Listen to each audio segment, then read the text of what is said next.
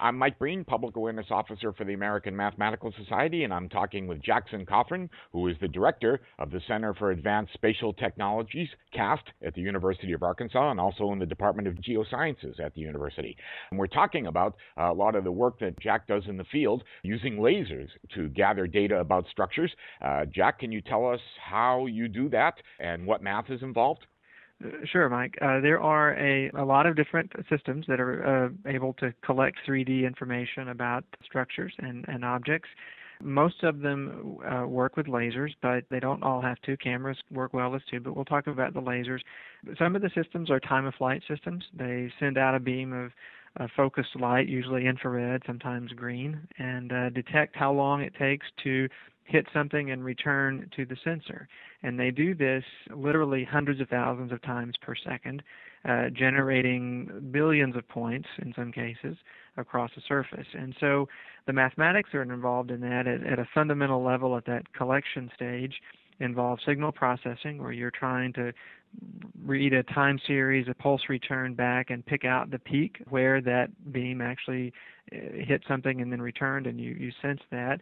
So there's uh, work there. There's obviously some trigonometry to convert all of that angular motion into 3D coordinates, and so a lot of that's done for you, and you don't see it. It's built into the instrument, but that's one way to do it.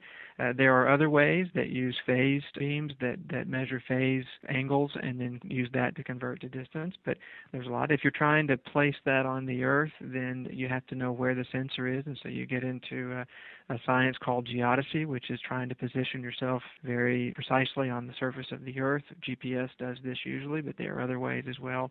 And then, of course, it's an observation process. There's a lot of noise that's involved, and so it, it can be very noisy. So you have to apply filtering techniques to get rid of all of that spurious noise that's in the signal.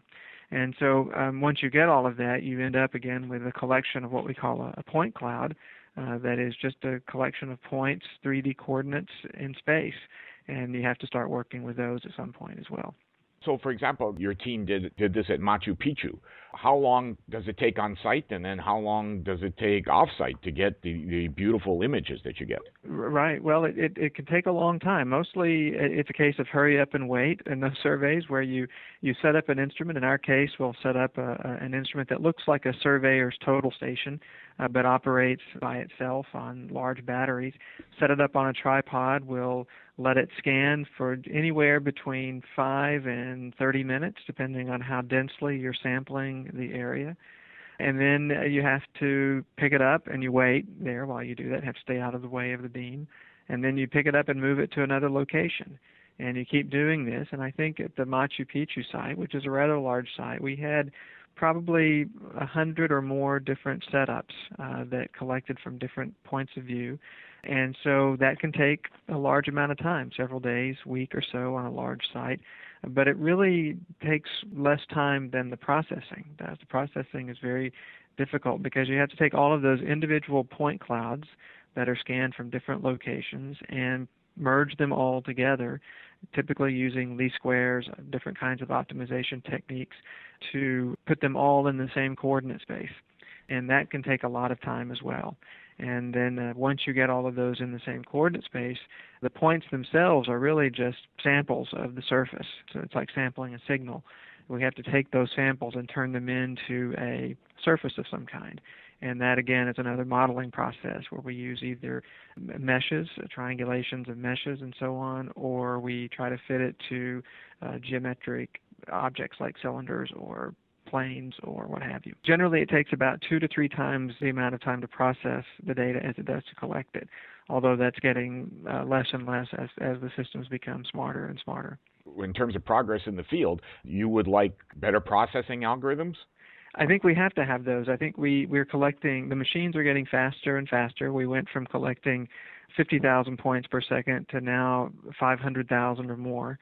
Uh, and so we're getting more and more and denser and denser data, and this creates a problem in, on the computers. Uh, certainly in the field, it's difficult to have a laptop that's able to process uh, that amount of data. And in fact, a lot of the algorithms that are being developed now are so-called out-of-memory algorithms, where we stream only the data that we need and triangulate as it streams in, for example, instead of trying to operate on the entire process at once. And that's required some new thinking, new mathematical thinking, different ways of, uh, for example, to do a Delaunay triangulation, we do it only as points are added to the mix. And so it's constantly updating as it goes. It's no longer a, a single effort with all the points at once. It's done on the fly. And so there are uh, alignment processes, for example, that are working faster and better that using robust least squares mostly to automatically find points that match each other. We're borrowing a lot from computer vision uh, where we can match images. We can now match point clouds, uh, and we use a lot of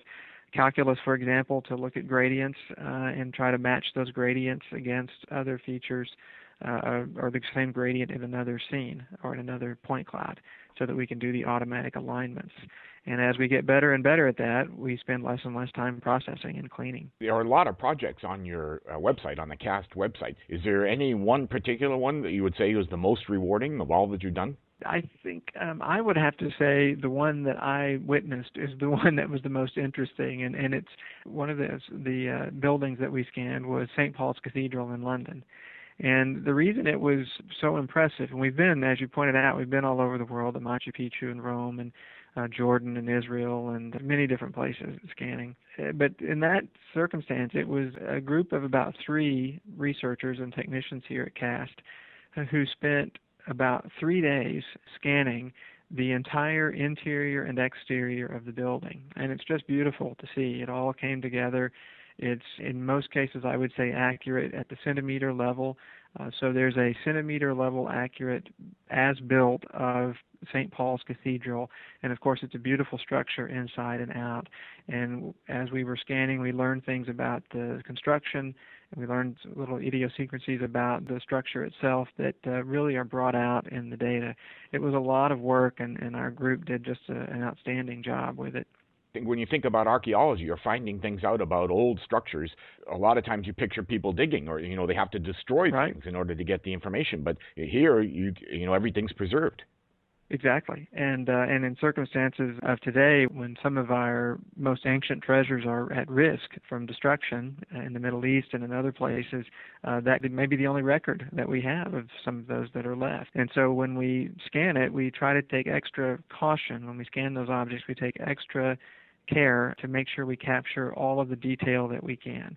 So we, we make sure that we're sampling at, the right frequency to, in order to reconstruct all of the surfaces without losing any detail.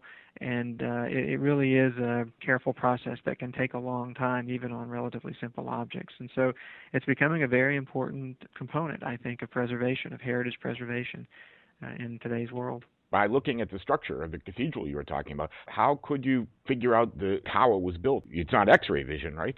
Uh, well, we, we don't see through it, no. But what you can see is how the structure has deformed over time. And with that, we, we, we don't really know all of those things, but the structural engineer who was with us would say, for example, can you compute the curvature on this side of the building and then compute the curvature here and look at the differences of those. And the curvature is hard to measure from the building itself. It's not an easy thing to do. But from the point cloud and the surface that's generated from the point cloud, we use simple calculus to generate both curvatures in every direction. We look at the different ways the building has deformed over time, and from that kind of information, the structural engineer can infer things about the process. Wow, it's pretty amazing. Jack, it, it is. Yeah. Is there anything you'd like to add? Uh, no, only to say that while this has uh, been around for now 10 to 15 years at least, I think that we're just now getting to the point where we're seeing the instruments themselves drop in cost and the processing software that's required and the know-how becoming more and more accessible by a larger number of people. And I think you're going to start seeing a good deal more of this kind of thing around. All right. Well, thanks very much. That's Jack Cothren, who is the director of the Center for Advanced Spatial Technologies, CAST, at the University of Arkansas. Uh, Jack, thanks for taking the time to talk to us. Thank you, Michael.